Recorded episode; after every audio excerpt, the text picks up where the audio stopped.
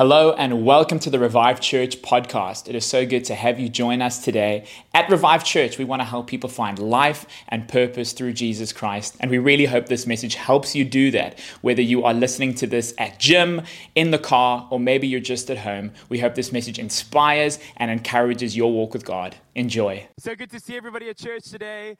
Um, it is humid outside. It's also humid in here, but it feels kind of good. I don't know who's enjoying a bit of humidity today. Works a bit like a sauna. Fantastic. Such a special day, such a special time of the year to be in church and with our church family and to just hear from some of our kids as they go through the Christmas story. Um, man, it's such an honor to see what our kids are doing and the message and the heart that they bring. And today, um, I'm not going to be sharing for very long, but I really wanted to take a moment uh, just to share some thoughts and some scriptures with us as we reflect really on the reason for the season. Christmas is an amazing time and time where we get to celebrate and give gifts and get gifts, which is personally my favorite part of Christmas. But to actually take time and to remember that Christmas is really the celebration of the birth of hope, the birth of Jesus, the birth of uh, everything that we get to believe in and trust for and have faith in um, as Christians. And today I wanted to take a moment. And this week, in my preparation really for this message, I just kind of felt like I had this question recurring question just over and over in my head. And it's just along the lines of Would I recognize Jesus if I saw him today? I don't know if anybody's ever thought that question before. For me, I'm like, you know what? I, I think I would recognize him pretty quickly. He probably has a tie dye shirt on. Um, he's going to be wearing Crocs for sure. It's the Jesus I picture.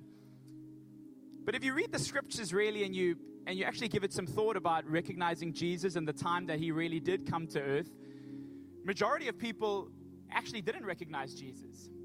And for me, that was a scary thought. A few of them did, but majority didn't. And the truth is, all of them had the scriptures, they had the prophecies, they had every bit of information that spoke about a Messiah, spoke about a Savior that would come and bring hope and healing.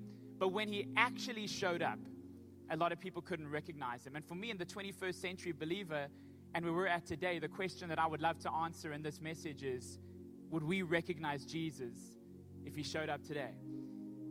A couple of scriptures that I thought maybe we could use to just preface the message. Um, 2 Corinthians 5, verse 7 in the NIV, it says, For we live by faith, not by sight. Hebrews 11, verse 1 says, Now faith is confidence in what we hope for and assurance about what we do not see. And what the scriptures are talking about here is basically the battle between faith and sight. I think the problem 2,000 years ago was they were expecting a Messiah, but they thought he would look different. What they thought he would be would be a conquering king, an overcomer, a political ruler who would overthrow Rome and put the Jewish people on top.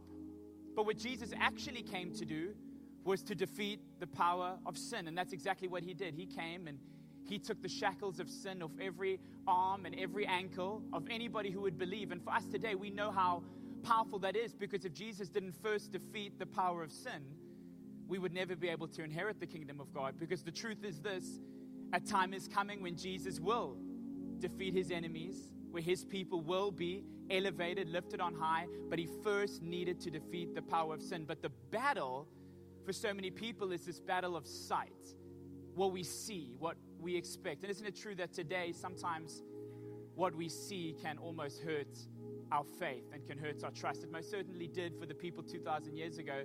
And today, even for me, when I look at my life, when I look at the world, and then you read the gospel and you read about faith and trust and Jesus is coming back, sometimes those two things can be hard to marry and to put together.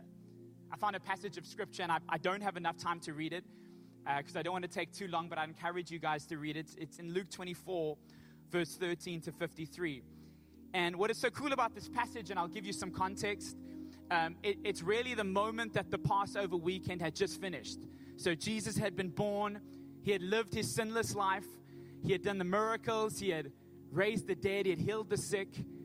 And then this weekend came where everything would change.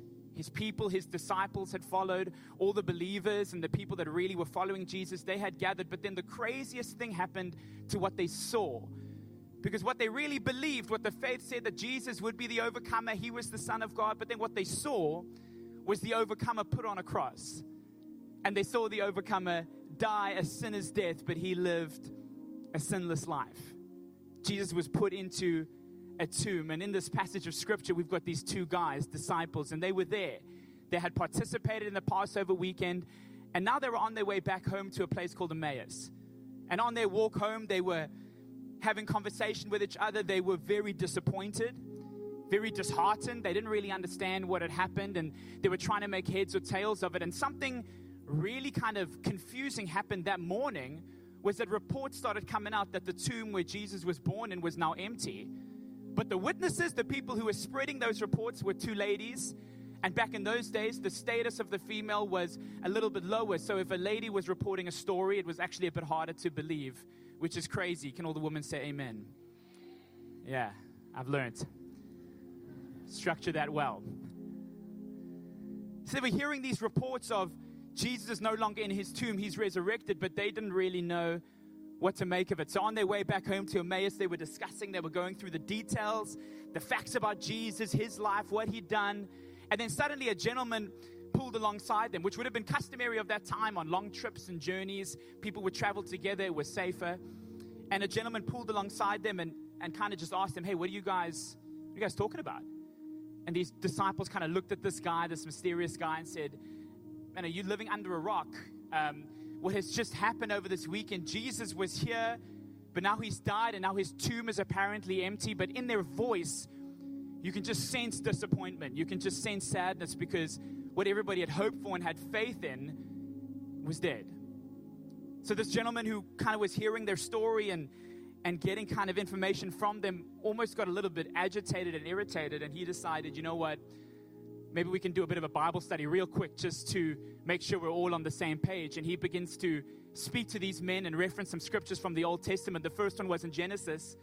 And Genesis promises, really, in the very first book of the Bible, in chapter 5, promises that a Savior would come who would be the hope of the world. How amazing is that? That already in the first book of the Bible, God had a rescue plan. Then, as the Old Testament progresses, he moves to the book of Isaiah. And Isaiah doesn't talk about a conquering king or an overcomer. Isaiah actually talks about a suffering servant. It talks about a man of sorrows who would take the weight of sin on his shoulders. And then he moves him from Isaiah to Zechariah. And Zechariah talks about someone who would be pierced for our transgressions, not his.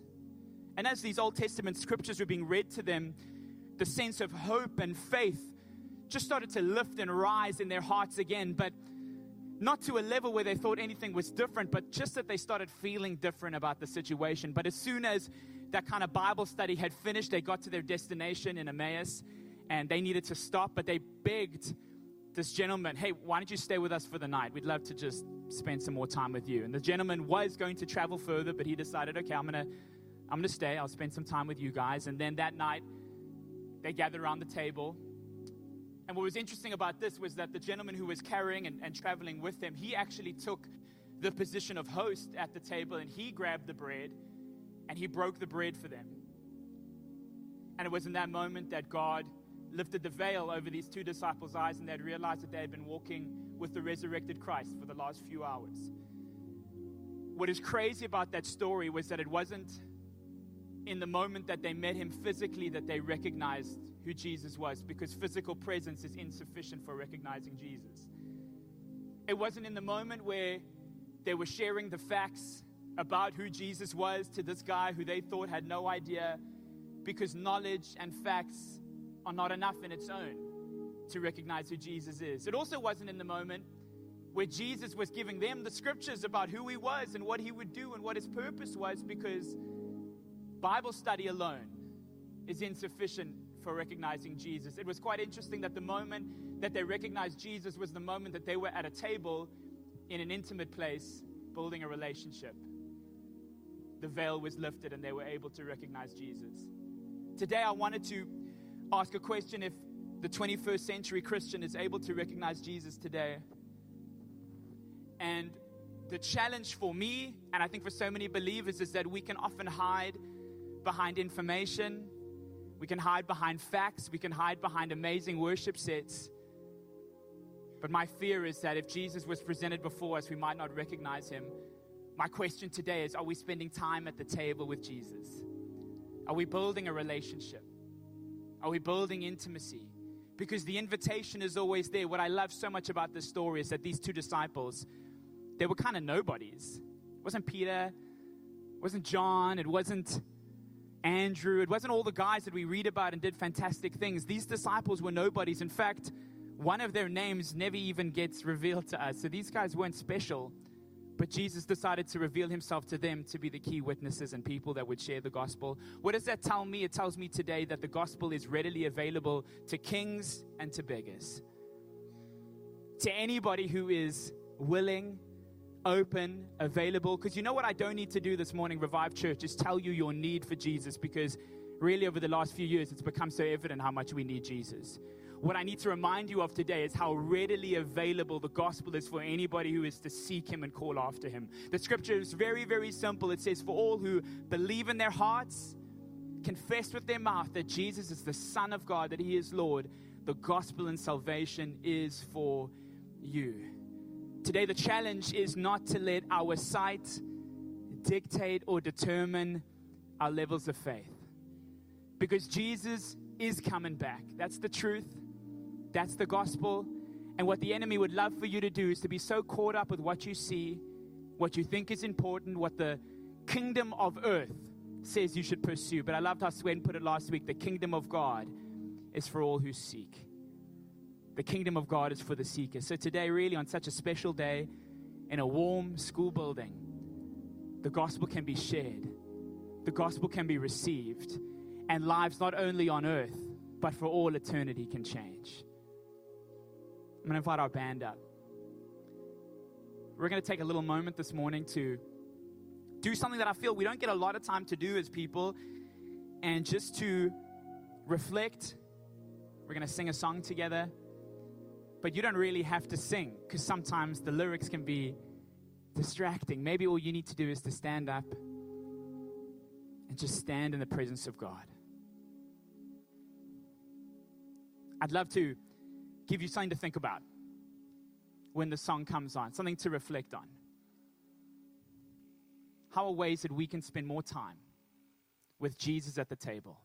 And for some of you here today, maybe you've never ever gone on a journey of inviting Jesus into your heart and accepting him as the Lord and Savior and ruler of your life. And if that's you, I want to give you an opportunity to make that decision today. But maybe, just maybe, there's some people who are here today that have declared Jesus as Savior once, but they know if they look at your life right now, you know that you've drifted. You know that we've let things get in the way. And please, this is coming from the most humble place because I feel like I've got to check myself every week to make sure that Jesus is still sitting on the throne of my heart. So if you wouldn't mind standing with me today.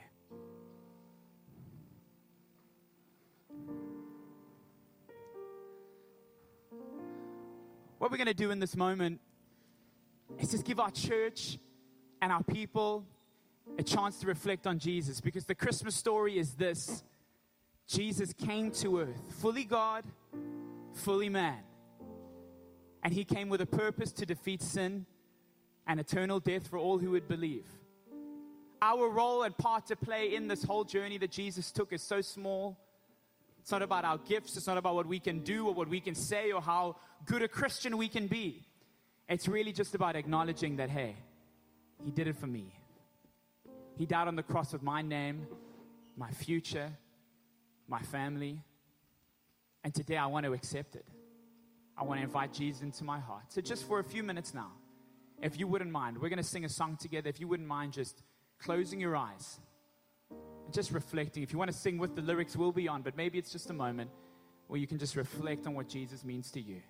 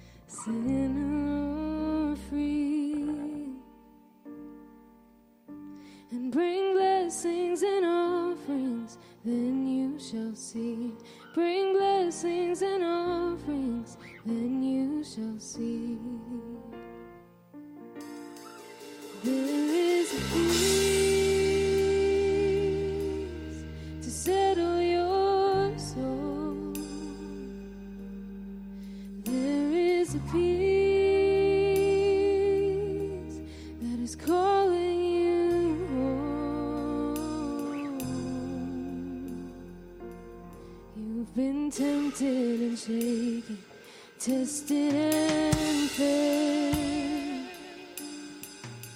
You've been so far from Jesus and too close to hell.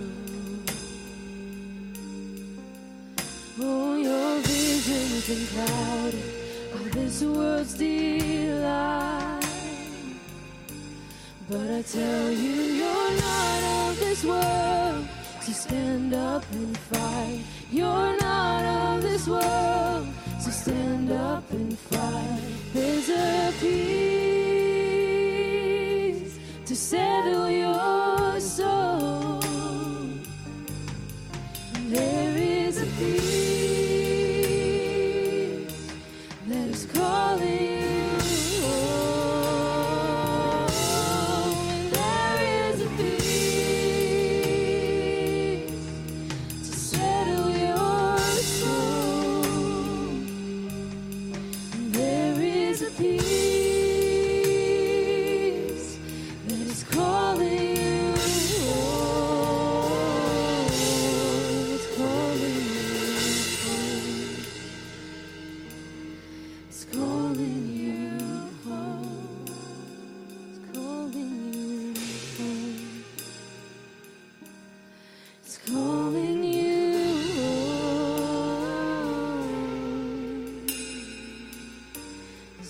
shadow you won't light up, mountain you won't climb up, coming after me.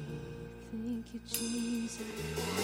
There's no wall you won't kick down, lie you won't tear down, coming after me. Oh, you chase us down.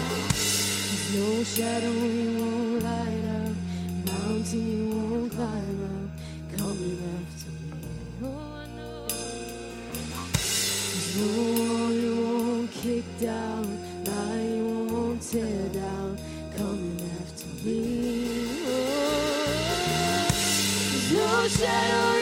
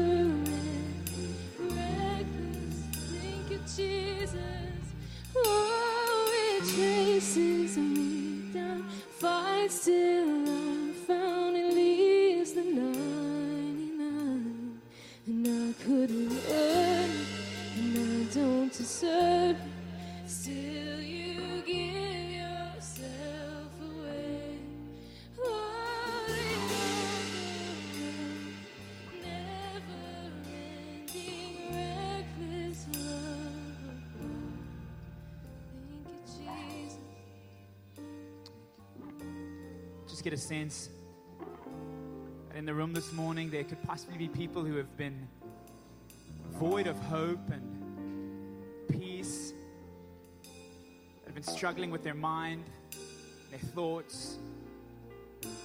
The special thing about God and the Holy Spirit is that when the Spirit comes, so does the fruit of the Spirit, which is goodness and peace and self control.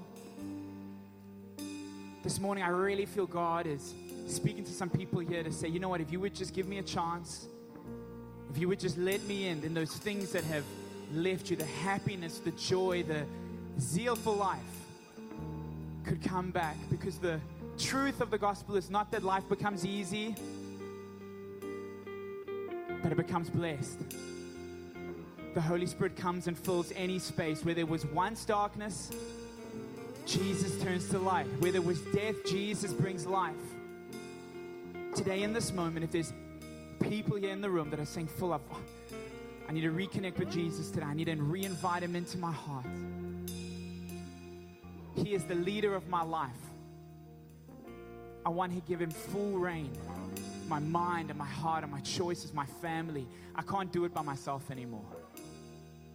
Or maybe you're in the building and you're saying, you know what, I've never ever invited Jesus into my heart. But what I know for sure is that I can't do this by myself anymore. I'd love to just pray for some people today that are saying, Phil, that's me. I want to give my heart to Jesus. On the count of three, if there is anybody here today that's saying, I want to give my heart, I want to invite Jesus back in, I want to give him the opportunity to bring all of that fruit of the Spirit back. One, two, three. There's anybody here, just shoot your hand up wherever you are. Yeah, I see this hand in the front.